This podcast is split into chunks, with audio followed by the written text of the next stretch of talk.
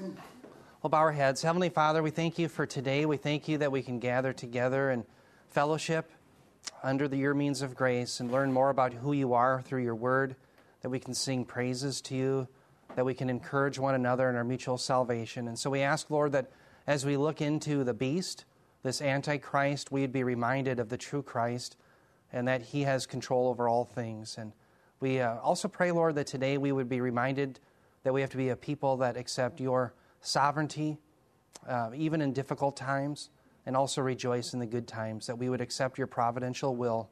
We thank you for this in Jesus' name. Amen. Well, I want to do a little bit of review of where we left off last time. We were in, of course, Revelation chapter 13, where we had seen a description of the beast, which is the Antichrist. And so that's why I want to begin again, just to kind of get us into the swing of things once more. And so I'm just going to read from Revelation 13 verse 1b, and then I'll fill in what the beast looked like that John was describing. John said, Then I saw a beast coming up out of the sea, having ten horns and seven heads. And on his horns were ten diadems, and on his heads were blasphemous names. Now, remember that I had put this little diagram together to try to explain what it is that John was seeing. And I think it's very clear, and we'll see more evidence of this when we get to Revelation 17, that the seven heads are actually seven kingdoms, and sometimes it's synonymous with seven kings, but there are seven kingdoms. And we said that these are the kingdoms that really had oppressed God's people, beginning with Egypt, and then you go to the Assyrians. Remember, they crushed the northern uh, part of Israel, the ten tribes, in 722 BC. You have Babylon. Of course, they destroyed Jerusalem in 586. You had Persia, which really set the Jews free and allowed them to go back to their homeland and uh, set their temple up. But remember, they were almost wiped out. Remember the story of Esther, and we saw that they were persecuted there as well. There was Greece. Antiochus Epiphanes IV, 167 BC, desecrated the temple. Um, he was a foreshadowing of the beast to come. You had the Roman Empire, who tried to crush Christianity. And then finally, you're going to have a revived Roman Empire. Now, as I say revived, I'm not claiming that Rome is going to somehow become a power again, but it's the offshoot nations that flowed from Rome. And that's the idea, I think, present in the scriptures. Why? Because in Daniel 2 and Daniel 7, the picture of the last kingdom blends into the kingdom of the beast. It goes from Rome to the offshoot of Rome. And so the Antichrist is going to sit in this revived Roman Empire, and he is going to have 10 kings that align with him. And that's why we saw there were 10 horns. These ten horns are ten kings that will align with the beast, the Antichrist, with his last kingdom that he'll be reigning over. And so that's what it looks like. It kind of looks like a really bad looking turkey, right? So those ten horns are ten kings that will be reigning with Antichrist, who reigns over a revived Roman Empire. Now, I'm going to be modifying this diagram as we go because the Bible actually calls us to do that. And I'll show you why when we get to Revelation 17. We'll look at that here this morning. Now, the next slide we looked at, remember we saw there was a composite nature of the beast. And the reason I think this is significant is it shows the beast is really a composite of all that is opposed God. All of the nations that have come against God's people and his plans, the beast, in a sense, encapsulates them all.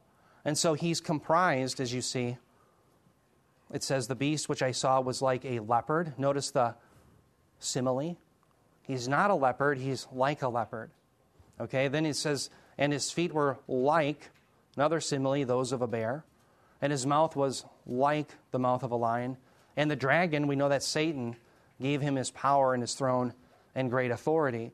And we saw from this, if you remember, that the leopard was used in Daniel 7 as an imagery of the kingdom of Greece. And we saw that Greece had insatiable bloodlust under its leadership whether it be Alexander the Great or the others. We saw that the bear represented the Medo Persian Empire, which did all of its territorial earnings through brute force. And then we saw that the lion represented Babylon, which fearfully devoured.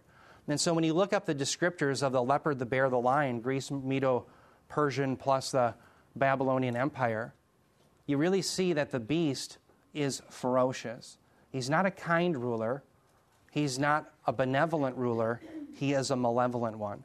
He is ferocious, and that fierceness will be turned against God's people. That's what John is depicting. This is not a good man. This is a man who's bent on getting what he wants at the point of arms. What's the golden rule? The, gold, the guy with the gold rules? Well, he's going to have the gold and the guns, and he's going to rule with an iron fist. The counterfeit resurrection, and that's where we left off. We saw, and I think we covered this. I'll read it again Revelation 13, 3 through 4. John said, I saw one of his heads as if it had been slain. Now, stop there. Remember, we asked the question is this a pseudo resurrection? In other words, did he really die, or did it seem that he died, and therefore the resurrection is just a sleight of hand? Well, we saw evidence in John's writings that when he says, as if it had been slain, that's used elsewhere, elsewhere for a real death. For example, in Revelation chapter 5, verse 6, notice he said, And I saw between the throne and the four living creatures and the elders a lamb standing, that's Jesus, as if slain. Okay, now let's stop there. Was Jesus really slain? Or was he was obviously really slain, wasn't he? So the same imagery, of the same language is being used now for the Antichrist. So I don't think we can say the language as if it had been slain means that he really wasn't slain. I think the way John uses the language is he really was. And so notice the claim is his fatal wound was healed. And the whole earth was amazed and followed after the beast. They worshiped the dragon because he gave his authority to the beast. And they worshiped the beast, saying, Who is like the beast? Notice that phrase, who is like the beast? That's a phrase that should be reserved for Yahweh. Who is like Yahweh who can save? But now these people, the unregenerate, are giving worship that properly belongs to God to the Antichrist. Notice why they say, Who is like the beast? They say, Who is able to wage war against him? And supposedly the people on the planet who want peace, remember Paul says in 1 Thessalonians 5 that they say peace and safety while sudden destruction comes upon them. The people who claim to want peace reject Jesus, the Prince of Peace, and they get Antichrist, who is the Prince of War. Now, we know that when Jesus returns, there's no warrior like him, and he's going to defeat the Antichrist, but that's what the world ultimately wants. The peaceniks and the peace movement, it's a ruse.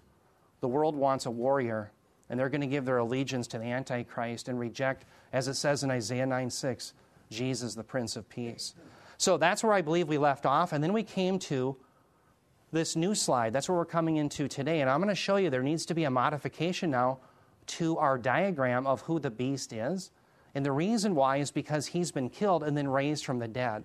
So, what I want you to do is, I want you to see how the Bible modifies what the kingdom of the beast looks like. And he, they do so, John does, in Revelation 17. So, please turn your Bible ahead to Revelation 17.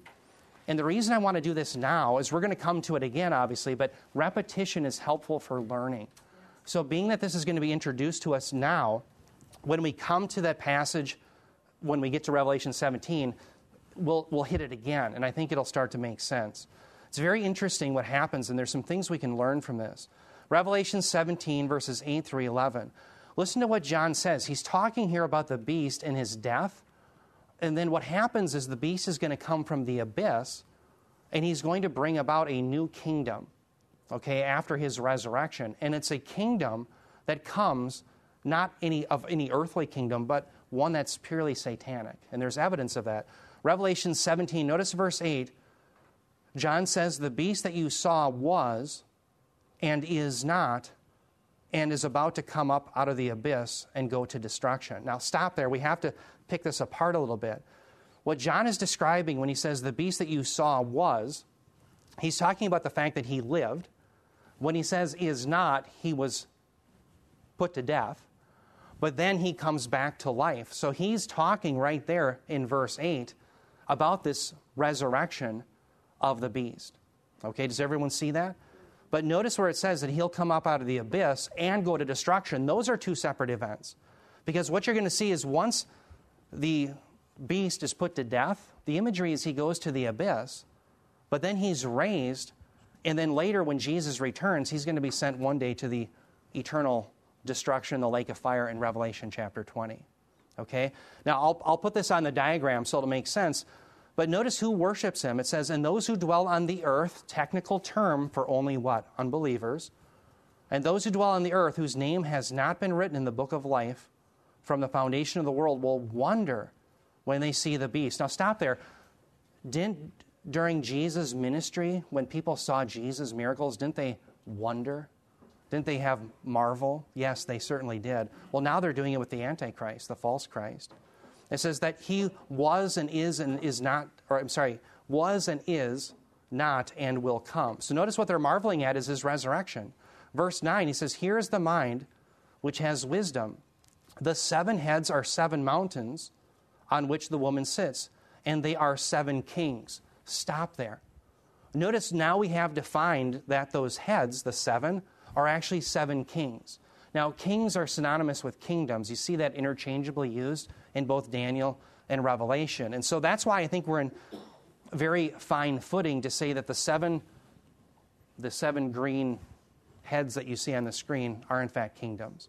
Okay? But notice the description now. In verse 10 of Revelation 17, John says, Five have fallen. Okay, well, which five of the kings and kingdoms had fallen in John's day? Well, let's look on the screen. Of course, we know that Egypt had fallen as a world power. We know that Assyria had fallen, they were destroyed by Babylon. We know that Babylon had fallen to the Medo Persians. The Medo Persian Empire was destroyed by the Greeks, and the Greeks were destroyed by what? The Romans. So those are the five that had fallen. But notice he says, he says in verse 10 that five had fallen, the other has not yet come. I'm sorry, one is. Does everyone see that in verse 10? Five have fallen, one is. Does everybody see? Well, the one is, that is, is Rome. Okay, that existed in John's day. Do you see that? Okay, well, then right after he says one is, that's Rome, he says, the other has not yet come. And when he comes, he must remain a little while. Well, that's the Antichrist kingdom. Okay, now in verse 11, note he says, he says, the beast which was and is not is himself also an eighth and is one of the seven, and he goes to destruction. Okay? So it's very interesting is now we have a modification of what the beast looks like. He is one of the seven because he's head over the revived Roman Empire, but he himself was also an eighth kingdom. So look on the screen, if you will. Here's what I think John is describing. At a point in time, the Antichrist is going to be killed. Oops, these are, sorry, I got this out of order. These are the ten horns that reign with him. Hope there's ten. Yep. Ten arrows. Well, at a certain point, the Antichrist is going to be killed, isn't he? He was uh, and is not and is going to come. And so in Revelation 17 and in Revelation 13, his death is being depicted. Well, then the picture is he goes to the abyss, but he's raised from the abyss. And so when he comes up, the picture of his kingdom is that which is won over the abyss. That's the eighth kingdom, and that's given to him after his resurrection. Now, here's something I want you to consider. We talked about this earlier in our studies. Do you remember the language from Psalm 2 where God says of the Son, Today I have begotten you? And we talked about how in the ancient Near East, the birthday of the king was not linked to the actual day he came out of the chute of the mother's womb, but it's actually linked to his ascension to the throne.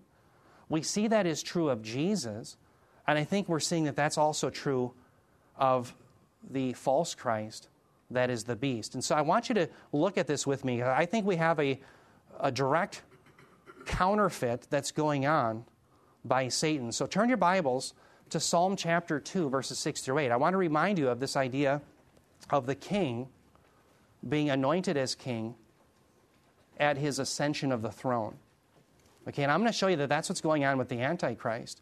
When he ascends to being king of the abyss after his resurrection, then the world gives all the allegiance to him. That's when they say, Who is like the beast? Who can wage war against him? And so that's his ascension to the throne. Just as Jesus' resurrection God says it was his ascension to the throne. So notice Psalm 2, 6 through 8. This is of the true Christ. God says, But as for me, so remember, all the nations have taken their stand against Yahweh and his anointed. But in Psalm 2, 6 through 8, he says, But as for me, I have installed my king upon Zion, my holy mountain. Now, stop there for a moment. That, of course, applies to David. God did that to David, but it ultimately applies to what? The greater David, doesn't it? The Messiah who comes from David. Verse 7, he says, I will surely tell the decree of Yahweh. He said to me, You are my son. Today I have begotten you. Ask of me, and I will surely give the nations as your inheritance and the very ends of the earth as your possession. Now, notice in verse 7, God says, Today I have begotten you. The verb there is gennao. It means that he came into existence. That's normally how it's used. Now, does that mean that Jesus, the Messiah, came into existence? There was a time that he was not? No. That's not the point. That's not how the biblical writers understood it. The idea here is that Jesus, the Messiah, is declared to be the Son and the King at his resurrection and ascension. Okay, it's not at his birth, it's not at his incarnation. Now, what evidence do we have of that? Well, turn your Bibles and see how Acts 2, or excuse me, Psalm 2 is interpreted by Acts 13:33 that is Paul who is preaching. So turn your Bibles to Acts 13:33. I want you to see how the apostles understood Psalm 2 and when it is that the Messiah was installed as the king. Is it at his incarnation, that is, at his birth? Or is it his resurrection and ascension? You'll see it's the latter. Acts 13:33. Listen to what Paul says. He says that God has fulfilled this promise. Now that was the promise that was given to the forefathers, Abraham, Isaac, and Jacob. Okay, so he's talking about the fulfillment of the promise in Acts 13:33. He says that God has fulfilled this promise to our children in that he raised up Jesus. So stop there. What is the fulfillment of all of the promises given to the patriarchs? It's the resurrection of Jesus. Acts 13:33. He is singling out the apostle Paul the resurrection. Now, what passage does he cite right after the resurrection? He says, "As it is also written in the second psalm, you are my son, today I have begotten you." Okay, so remember, when God speaks to us through the Word of God, He condescends Himself to speak through human language. And I think the biblical writers are picking up on something that the people in the ancient Near East would have understood. And that is the birth date of the king is not when he comes out of his mother's womb, but it happens when he ascends to the throne. When is Jesus depicted as ascending to the throne? At his resurrection and ascension.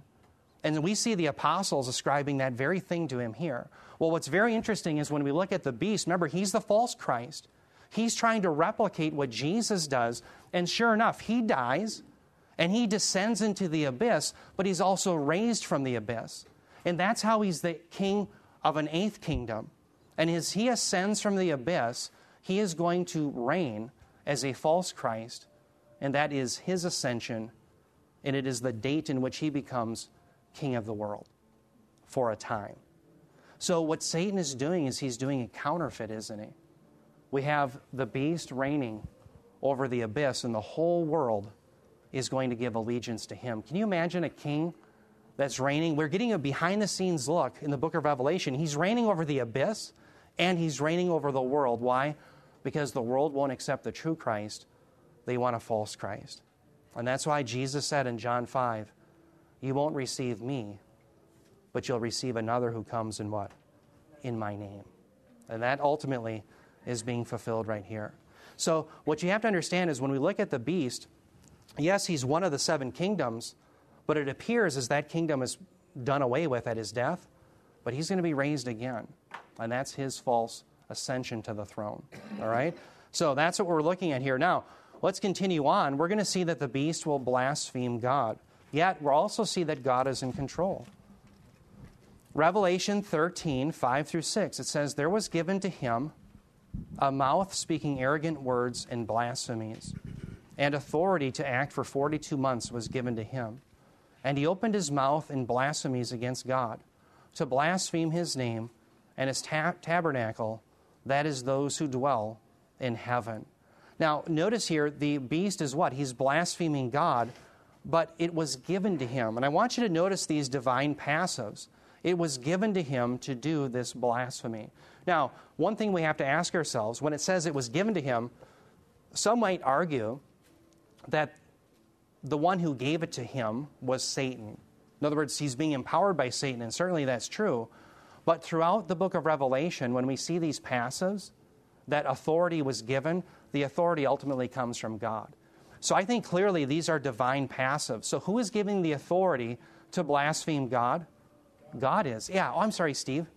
Go ahead. You've got a question or comment. You know, I've, I'm uh, doing music sometimes, so I'm not in the room all the Yeah. time. Maybe you've already discussed this, but have you talked about uh, the beast being uh, murdered and then come back to life? Is you know some people talk about that as maybe not a total death wound. Yeah. Um, what's your What's your take on that? Did he really die, or Yeah, very good. Um, in fact, we, let me just back up in my slides here uh, a minute. And I'll, tell you my best take. I've struggled with that as well. And I'll tell you how I lean uh, from this passage. Notice here, uh, Steve, where it says, I saw one of his heads as if he had been slain. In that, as if would seem to me a, a pseudo death. But what's interesting is the way John uses that as if language. It's hos in the Greek, as if. Um, when he uses it elsewhere, like in John chapter 5, he uses it for the death of Christ. And I'll give you an example right on the screen here. Notice there in Revelation 5 6, John says, I saw between the throne with the four living creatures and the elders a lamb standing. That's, of course, Jesus. Notice the same language as if slain. So when I interpret that, I know that Jesus really was slain. And therefore, what I'm saying is when we get to Revelation 13, I want to use John's language consistently. And perhaps he's using it in an inconsistent manner, but I would have to have some evidence, I think, of that. And so I'm going to take it in a consistent manner and say the as if is indicating a real death, just as it was with the lamb. So what I'm seeing is in the resurrection, it's a power that's ultimately granted by God. So Satan is allowed, and I think we're going to see this in the slide that we're covering right now, that God is enabling all of these things to take place. So ultimately, all power comes from God. Um, in Him, we live, move, and have our breathing or, or, or breath, right? So nothing can take place apart from God. So ultimately, God is allowing it. So when we ask, where does the power ultimately come from? It's actually God. Okay? Now, is it a satanic deception? Yes. And there's no discrepancy between the two. And so that's what I want to wrestle with right now is what I want to wrestle with is the difference between what we call the decretive will, where God decrees something to come about, and his moral will. Does that make sense? So, on the one hand, he's going to use immoral beings who are violating his moral law to bring about his decretive will, the things that he necessarily brings about. So, anyway, that's the best take I have on it. If someone said that it's a, still a pseudo resurrection or death, oh, Job. Poor Bob. Satan was given permission in Job. Oh, very good point. Yeah. we'll have to get you like a uh, those meta, those flags what they use on the ships, right? Semaphores, I think is what they call them. Th- thank you. Bob made a great point. He said in the book of Job, remember when Satan came before the throne and he had to what? Ask permission to sift Job. Exactly right. And so God is ultimately in control of that. And so I think you see the same thing. Now, again, if someone says that this is a pseudo death and resurrection, I'm not going to say, boy, you're way off in left field. It, it, it, could be. But I'm just trying to go by the language that John is using and say, I think it's probably real, but the power is coming ultimately from God. So, does that help, Steve? Okay, perfect. All right, so let me move back now to this other slide, and we're going to hit this very issue that Steve is driving at. Okay, so yeah, so now we see that these divine passives are, of, of course, God giving the authority to the beast. And so let's ask the question how is that right? God gives the ability for people to do that which is wicked. And again, what I think we have to do is we have to see a distinction between God's decretive will, the things that He necessarily brings about, and God's moral will. Okay? Now, one place we see that again is in Revelation 17. So please turn your Bibles again to Revelation 17. What's interesting, a lot of that's brought up in Revelation 13 culminates in verse, uh, chapter 17, excuse me. So turn your Bibles to Revelation 17, verses 16 through 17, and I'm going to show you how God's decretive will is brought about even by those who are breaking his moral will. Notice in Revelation 17, verses 16 through 17, it says, And the ten horns, remember those are the ten kings, which you saw, and the beast, these will hate the harlot, and will make her desolate and naked, and will eat her flesh, and will burn her up with fire. For God has put it in their hearts to execute his purpose by having a common purpose and by giving their kingdom to what? To the beast, until the words of God will be fulfilled. So, who put it in the hearts of these wicked kings and the Antichrist to do God to, to do wickedly? Well, God did. Okay, so God is actually giving the heart transplant so that these people want to do that. Now, as I say that, don't think that I'm saying that God is making wonderful people do bad things. No, what God has to do to enable people to do wickedly is take his hands off of them. Okay, does that make sense? So, notice here God's decretive will is going to be fulfilled by the beast and his minions. But because they're giving allegiance to the forces opposite of God, they're breaking God's moral will. Now, we saw the same thing in Acts when Bob was bringing us through Acts chapter 2. Turn to that, and you'll see another example of God's decretive will being fulfilled by those who are breaking his moral will. Acts 2, verses 22 through 23. In fact, does somebody have, um, I won't have Bob read, poor guy. Somebody's got the microphone. Uh, Steve, do you still have it? Oh, I'm sorry. Eric, do you have it? Would you mind reading Acts 2:22 through 23? I didn't put it in my notes here. I used to have it memorized, but it slipped out of my Rolodex here. Acts 2:22 Yeah, through 23. We'll read through both. 23. Just about got it. Sure, no problem. Men of Israel, hear these words Jesus of Nazareth, a man attested to you by God with mighty works and wonders and signs that God did through him in your midst, as you yourselves know. This Jesus, delivered up according to the definite plan and foreknowledge of God, you crucified and killed by the hands of lawless men. Notice Jesus was put to death by the predetermined plan of God, so that's his decretive will. And yet Peter can say, You crucified him, you murdered him, you broke his moral will. And so when I'm talking about the decretive will and the moral will, I'm not making it up. Okay? Some people, now it's one will of God, but I think we can break it into two parts. There's a decretive will and a moral will. And to say that that doesn't exist is simply false. We see evidence of that in Scripture, that it really does exist. And so this explains to us then God's providential control of the world. He even uses the forces of evil for his purposes. Now, I'm not going to talk about the election. I was rather gleeful, but I know that uh, salvation doesn't come through even the, the party with the R behind it, right? The party of the elephant, although the elephant's better than the donkey. But anyway, what we have to know is that God providentially uses even wicked rulers, right? The Apostle Paul said that we had to submit ourselves to the governing authorities. Who was in charge when Paul said that? Nero. Nero was as wicked as they come. Uh, Bob and I have been teaching the worldview that comes out of Deuteronomy 32. I'm sorry, Greg. Ask that again. It's a very good question. Yeah, so put it on tape there. So sorry, that was very good. Does Satan uh, realize that he's being used? You know, I don't know. The one thing, I, I just I'll be honest, I don't know if we can know that. But one thing he does know. Remember, he says, uh, this is I think in chapter 13. He says he knows his time is short. Okay, we saw that in, in fact, chapter 11 and 12 as well. He knows his time is short. So he knows some things, but I don't know if he knows that his power is derived ultimately from God. I just don't know if we have any data to suggest that. I just might be my ignorance, but I don't know if I can pull the trigger and say, yes, he knows he's being used, uh, or perhaps he's deceived and really thinks he's doing these things. I'm, I'm not sure. Yeah, but good, but good question. And if anyone ever finds evidence, let me know. Do you have something? Romans 8:28. All things, we need to know if they're literal or not. God works all things together for the good. Oh, yeah. In uh, Romans 8.28. Yeah, like, other passages, if all things is literal, yeah. then God's providential will. poor, poor, poor guy. Yeah, very good. Bob is pointing out, like in Romans 8.28, where, uh, remember the Apostle Paul says, God works out all things for the good for those who love him are called according to his purpose. And Bob is just saying we have to define whether all things really means all things. And what we're learning here is yes, even Satan and the Antichrist is being used for God's purposes. If the Antichrist can be used for God's purposes, he's in control of all things and is using all things for our benefit. And I tell you where there's a practical application for us. This isn't easy for me, and I'm sure it's not easy for you. And I think of Milford to accept God's providential will when the call comes and the, the news from the doctor isn't good.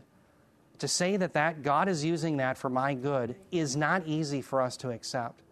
Okay, I stub my toe and I'm convinced it's you know, some satanic plot and God can't be in control of it. That's, you know, right? And we have to say, no, all things. My flat tire, my whatever, my problem with my child, the, the issues that I have in life, God is in control, and He's using all things for the good for those who love Him are called according to His purpose. Now, that doesn't excuse us from breaking God's moral law. We shall not go on sinning so that grace may abound. May it never be, Paul says. But we just have to know in our lives that God does use all things, and it's everything. Yeah. When you had just mentioned shortly ago about uh, God uh, ultimately being responsible for the murder of Christ, Yeah. on top of that, I can't recall the verse, but he was glad to do that. Yes. Right? So- it pleased Him. He was pleased. Yeah. He was pleased. Exactly. Um, in Isaiah 53, he was, he was pleased to crush him. Exactly right. It was pleasing to God. And so, yes, it's pleasing to God to see the death of his son, to bring about his decretive will, and yet those who did it are breaking God's moral will. And there's no contradiction. Yeah, well said. Isaiah 53, I can't remember the exact verse, um, but yep, it's in Isaiah 53. Yeah, well said, Brian. Thank you. Very good. Now, let me um, keep moving on for the sake of time. I'm going to come back on this last slide, and we'll talk more about accepting God's providential will. But I want you to notice here these blasphemies that I have highlighted in red that the Antichrist is speaking. That was predicted in the book of Daniel. And so the Antichrist isn't someone who just lets God off the hook, but he antagonizes God, he blasphemes God. And isn't it interesting? Would you ever blaspheme something that doesn't exist? So the point is, the enemy of God knows that he exists, he knows the reality of Yahweh, and he blasphemes and slanders him. Now, what is blasphemy and slander? I think they go hand in hand. It's misrepresenting God's character. It's also speaking presumptuously as if you're God. And both things are true in blasphemy. And I want you to see that this is prophesied in Daniel 7 8. Here, this is, remember, hundreds of years prior to Christ's coming, Daniel wrote this. He says, While I was contemplating the horns, behold, another horn, here's the Antichrist, a little one, came up among them. And three of the first horns were pulled up by the roots before it. And behold, this horn possessed eyes like the eyes of a man, and a mouth uttering great boasts. So, part of the blasphemy of the Antichrist is the fact that he puts himself into the position of God. He usurps God's authority. Go back to the garden. What was the original sin? Remember, Satan says to Eve, Did God really say that you can't eat of all of these trees? So he distorts the word. There was only one tree. And she corrects him. She says, No, there was only one tree that we couldn't eat of. And then Satan counters. He says, Well, God knows that in the day you eat of it, you'll be like God, knowing the difference between good and evil. So the original temptation is to be like God. Now you have one who's claiming to be what? God. That's the ultimate blasphemy. And every time we sin, what we are ultimately doing is declaring ourselves to be God. No different than Eve in the garden. Has God really said? Won't I know the difference between good and evil, become my own lawgiver, and be like God?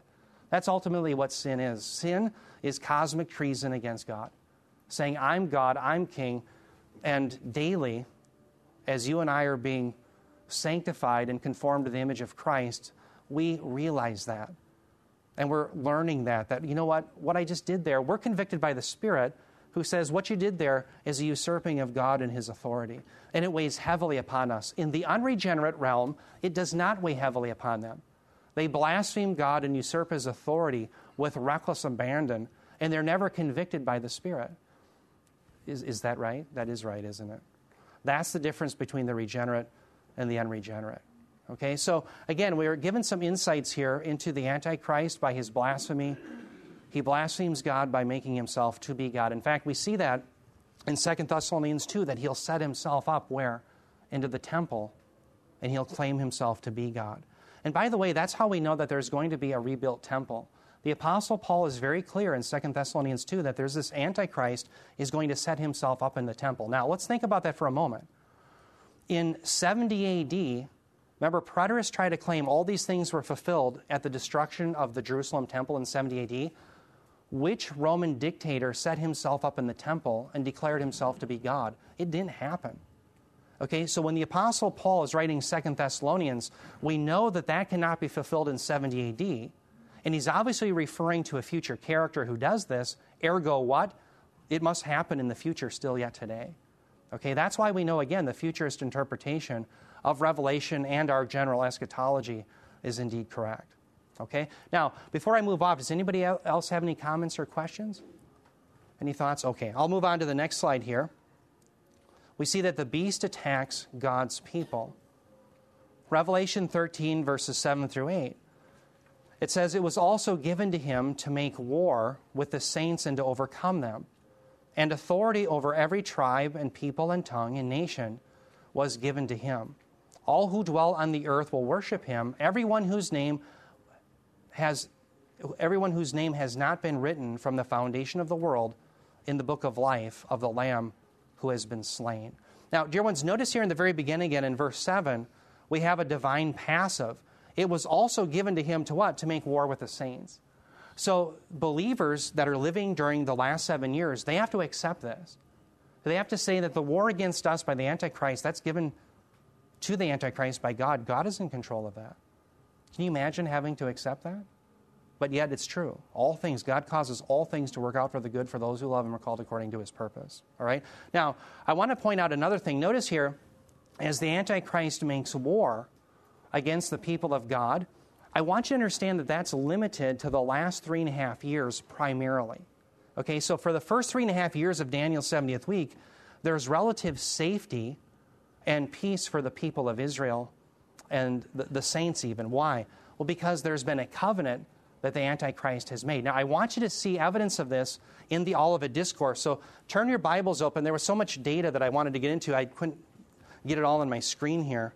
So please turn your Bibles to Matthew 24 verses 4 through 17. Now, what I want you to do is, I want you to realize as we turn here that when the Antichrist wages war, it's really limited to the last three and a half years. And I want you to see evidence of that.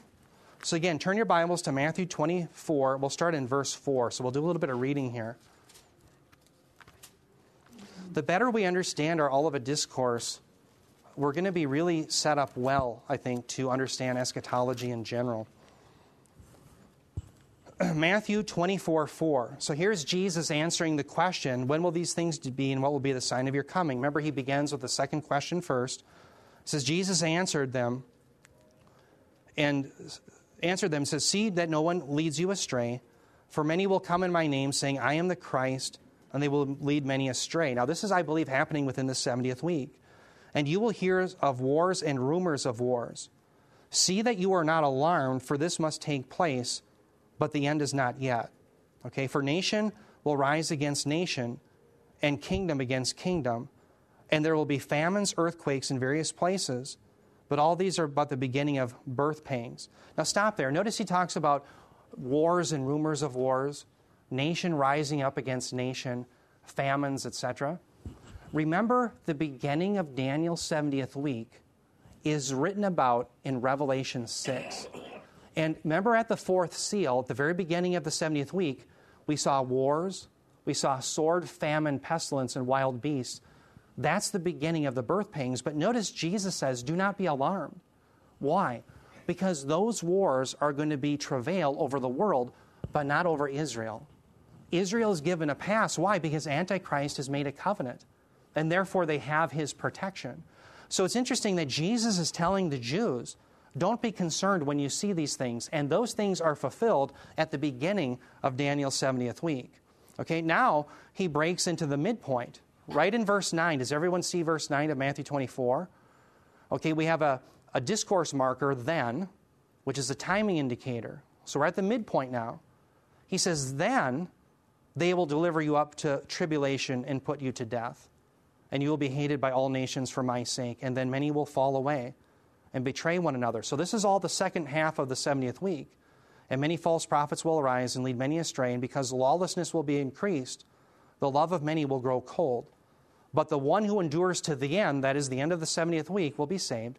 And this gospel of the kingdom will be proclaimed through the whole world as a testimony to all the nations, and then the end will come. We know that even an angel is going to proclaim the gospel in the 70th week, in the last half. Okay? Now, what's interesting is notice we get to verse 15. Jesus has just given us a purview of the entire 70th week. The midpoint was at verse 9. Now, by way of recapitulation, he brings us back to the midpoint in verse 15 he says, So, when you see the abomination of desolation spoken by the prophet Daniel standing in the holy place, parenthetically it says, Let the reader understand, then those who are in Judea are to what? Flee to the mountains. Okay, now stop there. When does the, the abomination of desolation occur? Well, we know it happens at the midpoint, doesn't it? So notice Jesus is bringing us back to the midpoint. We know it's the midpoint because of Daniel 9:27. Remember in the middle of the week, the antichrist breaks his covenant, right? And he sets himself up to be God. So that happens at the midpoint. Well, then Jesus says, "You better be concerned. Then those who are in Judea better flee to the mountains." Now, what that's indicating to us then is the first three and a half years are relatively peaceful for the people of Israel. It's at the midpoint that everything goes downhill for them, that Antichrist is pursuing them. So, as we're reading here in Revelation 13, realize this is at the midpoint onward. It's the last three and a half years. Okay? Now, talking about applications from the Olivet Discourse, notice when he says, Those who are in Judea flee to the mountains, I always make that little quip. What are we to do as Christians in Minnesota? Flee to Buck Hill? Right? How do you apply that? And the reason I say this is because those who critique us as being pre tribulationists, they'll say, well, look, you escapists, you have no application from the Olivet Discourse. Oh, yes, we do.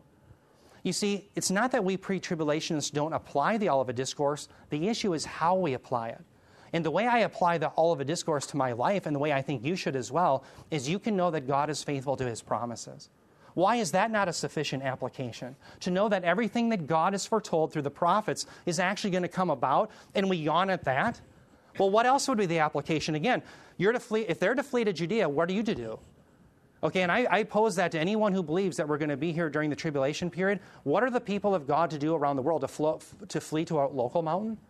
Is that what Jesus is saying? No, he's speaking directly to the Jews. This is Israel centric here. Why? Because they're the ones who are primarily left there in the 70th week and under the assault of Antichrist. Yeah. And I think 1 Thessalonians, we're told to look forward to Christ, not look forward to Satan. Exactly right. The blessed hope is not coming of Antichrist, it's the coming of Christ. And so, when in 1 Thessalonians 5 9, Paul says that we have not been destined to wrath, but to obtain salvation through Jesus Christ our Lord, he's just talked about the day of the Lord. So we're exempt from God's wrath. So the only issue we're arguing about, when does wrath come? And what did we prove in the book of Revelation, chapter 6? The wrath begins at the beginning of the 70th week of Daniel. Sword, famine, pestilence, wild beasts, that's the beginning, fourth seal, the beginning of the 70th week. That was wrath back in Ezekiel 14:21. Why is it not wrath now?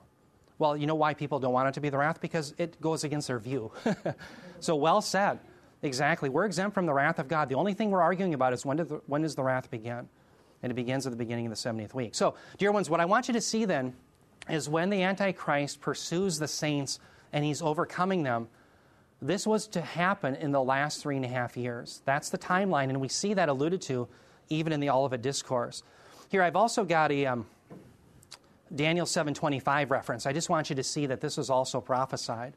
Notice the antichrist is referred to here. It says he will speak out against the most high, that's the blasphemies. And what? Wear down the saints of the highest one. And he will intend to make alterations in times and in law, and they will be given into his hand for how long? For time, one. Times, that's two, that's three together. And half a time, that's three and a half. It's three and a half years. So again, Daniel tells us that it's for three and a half years. So that's how you have to interpret Revelation. Revelation, 404 verses in the book of Revelation, 278 of those verses have direct quotations or allusions to the Old Testament. The book of Revelation is built off the Old Testament. If we don't understand Daniel, we're not going to understand the book of Revelation. Now, one other thing I want to talk to you about is I want to talk about the doctrine of election and the, in sense, opposite of that, reprobation. Notice here in verse 8 who is it that worships the Antichrist? Well, it's all who dwell on the earth. Now, I can't remember, I had it memorized at one time, but that phrase, all who dwell on the earth, or those who dwell on the earth, I think it occurs eight times in the book of Revelation. Every single time that that phrase is used, it's a reference to the unbelievers. Okay? Every single time. So, what's interesting is who is it that gives their allegiance to the beast? Well, unbelievers do. But notice how God defines them through the Apostle John. He says, It's all who dwell upon the earth. They will worship him, everyone whose name has not been written from the foundation of the world. Does everyone see that they're the ones who have not been had their names written in the book of life from the foundation of the world. The term foundation there, katabole, is used in Ephesians 1 4. Now I want you to see the distinction. Turn your Bibles to Ephesians 1 4. I want you to see that you and I have been chosen in Christ before the foundation of the world. And the enemies of God were not written in the book of life and therefore put in Christ bef- before the foundation of the world. All right? Ephesians 1 4. Ephesians 1 4, Paul says this. He says, Just as He, that's God, chose us, there's the believers, in Him, that's Christ, in His sphere, before the foundation of the world, katabole, meaning before it was laid. So this is before the creative act of creation. Before the foundation was laid, that what? Here's the purpose that we would be holy and blameless before Him in love. So clearly, you and I have been chosen before the foundation of the world, before creation, to be in Christ. But the clear indication is these have not been chosen. Okay? Now, think about, and I'm going to be talking about this today in the sermon. In Exodus 33 19, God says, I will have compassion upon those whom I have compassion, and I will be gracious to those whom I will be gracious to. God is sovereignly in charge of those whom He's going to save and those that He does not. One of the interesting things that Bob and I have uh, going together to be able to work together and a blessing for us is we keep working on theology. And one thing that he brought up that's been a big influence on my theology is many people look at the doctrine of election as a, a point of division. But when the Apostle Paul and the other apostles raised it, it was really designed to be a source of encouragement. Because if you were chosen in Him before the foundation of the world, do you think you're ever going to lose your salvation? No. Think about Romans 8:30, for those whom he predestined he called, for those whom he called he justified, for those that he justified he also what? glorified. Amen. So you can take that to the bank, but again, this passage is teaching the sovereignty of God. That God chooses some for salvation and others who won't make it. And it's something that it's not it's before the foundation of the world, so it's not dependent on what human beings do. Not dependent on who, who human beings are. It's dependent purely and solely upon God's good pleasure. And, and, and we're going to see today in the sermon that that's the definition of grace alone, that salvation is only of God and His doing. Okay, now let's, for the sake of time, move on to our last slide here. Revelation 13, 9 through 10. I like the Lexham English Bible. Bob turned me on to that. I really like that version. The Net Bible, too, is another good one, and there's so many good ones out there now. But let me read it and I'll explain why this is to be preferred. John says, If anyone has an ear, let him hear. If anyone is going into captivity, into captivity he goes. If anyone is to be killed by the sword, by the sword he is to be killed. Here is the patient endurance and the faith of the saints. Now, let me just explain something. Does every, anyone, I'm sure some of you have, is everyone familiar with the term textual criticism? Are people familiar with that? I know several are, obviously, Bob and Dana and others. What textual criticism is, is we have over 5,000 manuscripts and copies of manuscripts of the New Testament. Okay, they're called apographs. They're not the originals, they're copies of, you know, obviously the, the originals that were penned by the apostles. Well, we have a textual issue in this passage. And so, what I want you to realize is that I think the, the LEB Bible here has the right rendering. Let me read to you the NASB's version, and I want you to see the difference. I'm reading from the New American Standard Bible. Listen carefully, and maybe you have the NASB, follow along. The same passage says in the NASB if anyone is destined for captivity, to captivity he goes. If anyone kills with the sword, with the sword he must be killed. Here is the perseverance and the faith of the saints. Do you hear the distinction? Notice the qualifier in the NASB if anyone kills by the sword, then they're going to be killed by the sword. Okay, but the implication from the LEB is if anyone is to be killed by the sword, that is, it's destined to them, then they're going to be killed by the sword. So, them being killed by the sword is not dependent upon their action in the LEB, but upon the sovereign choice of God. Okay? Let me just assure you, I've done a lot of research into the textual arguments. The LEB has the best evidence. You can read, by the way, the, uh, if anyone wants to understand textual is- issues, get a net Bible, the New English Translation. You can get one online if you're curious. Um, I think they have them online. But if you ever have a textual issue, Dan Wallace and his a bunch of people and his staff had put that net Bible together. And they do a great job in showing you the textual issues. And they'll show you why the LEB and versions like this are to be preferred. Now, why is that important? Well, some have taken the NASB version. Again, the NASB version says if anyone kills with the sword, well, then they're going to be killed by the sword. And so, whether or not you're killed by the sword is dependent upon your action. If you kill, then you're going to be killed. And some have taken that as an indication that the Bible teaches pacifism, that we ought not to ever take up the sword. Well, as you see from the LEB, that that's not true. What's being taught here is not pacifism, but the sovereignty of God. The fact that God is providentially in control. And so, what John is saying via the Holy Spirit is that if you have been ordained to be killed, even as a believer living during the 70th week of Daniel, it'll happen. And what we have to do is accept it. And that's why he says, here is the patient endurance and the faith of the saints. That we have to, yes, Eric. Um, and then, okay, you know, I'm running into, I was just up deer hunting for a couple weeks. Yeah. And, you know, naturally talking about biblical truth to people, and they say, which Bible do you read? And I say, well, we read the one that is from the Hebrew and the Greek and the, a little bit of Aramaic. And so, this text that we're looking at right here, if you were to look at the Greek, Yeah. which I, I think you've probably done, Yep. yeah. you're telling me, and I'm I'm believing you, Yeah. by the way, that that is the better rendering if you look at the Greek, the, the, the Greek context and the Greek grammar and, and all of that. right? Absolutely. Okay. Yep, that's exactly right. By the way, um, Dana Birkinshaw is going to be giving a message about how we got our canon. Is that correct? Um, and we'll do that at some point. What he's going to get into is how do we determine which, what we really have is a textual issue where some readings are saying this and other readings are saying that. And there's a bunch of rules that these textual critics have put together which enables them to really get at what has the best reading. And oftentimes they're looking at things like what's the more difficult reading? Because oftentimes what would happen is a copyist would try to smooth things over, smooth things out. You're also looking at the totality of the manuscripts. You're also looking at which manuscripts came earlier. You're also looking at what's the most likely error.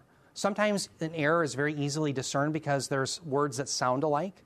Um, so the, they're looking at all these things, and we actually have, um, for those of you, when you go to seminary, you actually get a little book. It's called Textual Criticism, put out by Bruce Metzger of the New Testament. And what happens is in this little manual, they'll list out all the discrepancies within the New Testament, and there's a grade given to them A, B, C, D. And so if you look up one passage that says A, you know that the, the people who have delved into this textual criticism, they're absolutely certain that this is really the, the best reading. But if you go to B, it's still pretty certain, but it's less certain. C, they're, it could go, maybe go a little bit either way. D, they're kind of saying, you know, I'm, I don't know. So what's interesting is this textual criticism piece here is an A. I- And I think we know that this is the correct reading. And, and, and, it, and it ties into me the theology of what John is teaching because notice here in verse 10, he says, Here is the patient endurance and faith of the saints. What he's getting at is that we have to accept God's providential will in our lives. And so to me, even contextually, that reading makes better sense than a warning, well, you better not use the sword. That would be way out of place. Yeah. Yep. Yeah, Brian. the verse uh, 9 revelation if anyone has an ear let him hear Yeah. is also a good proof text for the pre-tribulation rapture because if you go back in early revelation Yep. it's always if you have an ear let him hear what the spirit has said And To the seven churches. five or six examples throughout the seven letters Exactly. here that's omitted because we're not here Yeah, you know what? I, I would say, um, notice it does have, if anyone has an ear, let him hear, here in verse 9. I, here's the issue. When this is written, it's written to all of us. And remember, it's also written to those who are going to be living during the 70th week. And I'm actually going to show you when we get to Revelation 16 that there's actually a parenthetical comment that's given to the reader to stand firm. Okay? So I don't think I would use that as a necessarily proof for the pre trib rapture. um, because it's given to all people, whether you live in the 70th week or you don't. Okay? But you're exactly right. That refrain is given to all seven churches. He who has an ear, let him hear. So think about John in uh, John 10 when Jesus says, um, My sheep hear my voice, right? The hearing, el, el kuo, is not just the hearing of the sensation of sound, but it's hearing in a saving way. Okay, and so that's why, remember, uh, God rebukes Israel for having uncircumcised ears. They're not hearing. So hearing is always a saving thing. So when he says he who has an ear, it's really a, a reference to the regenerated. Because only the regenerate have an ear to hear. Okay, that is, that they actually believe. And so you're right, all seven churches, there's this promise. He was an ear, let him hear what the Spirit says to the churches. That shows you, when that refrain is given to the seven churches, that God is speaking not just to those specific churches like Smyrna, Thyatira, but to every Christian. Okay? So that's a very good takeaway here is that we can say this, this applies to every Christian. Okay? You and I standing on this side of the 70th week, we haven't entered in, we can be confident that God is faithful and in control, and that's a blessing to us. But those who are living in it will also know. And so, yeah, it's for all believers. Yeah, very good point. Thanks for raising that. Very good. Yeah, Eric. microphone, so I'm, I'm just, you know, Good. Yeah.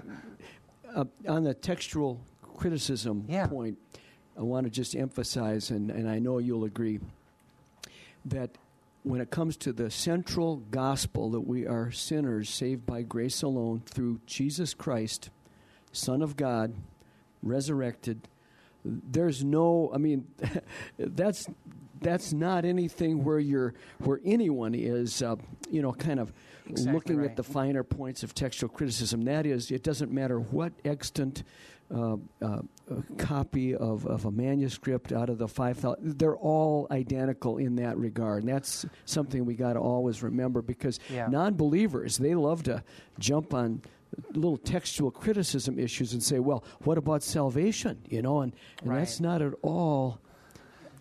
Yeah, exactly. King James only. Yeah, very well said. Let me say this: we're getting closer uh, to the original autographs today than we're closer to it than Luther was. Okay, so throughout history, we have better manuscripts today than they've ever had. And you're right. There's no doctrinal issue in question. Think of this example. Let me just give it just kind of a crass example. But let's say my wife wrote a letter to me, a, a grocery list, and she said, "Go get milk, eggs, and bread." Okay? Well, then if I took that copy and I gave it to 10 people, and they all copied, go get milk, eggs, and bread, but one of those rascals wrote, go get milk, eggs, and a candy bar. Well, if we compared the nine that say, go get milk, eggs, and bread, and there's one that's different, we'd say, well, this one's, there's a, this is a $3 bill, it's not original. More, these nine others have this. Okay, so we wouldn't have any difficulty in discerning what the original was. Are you with me?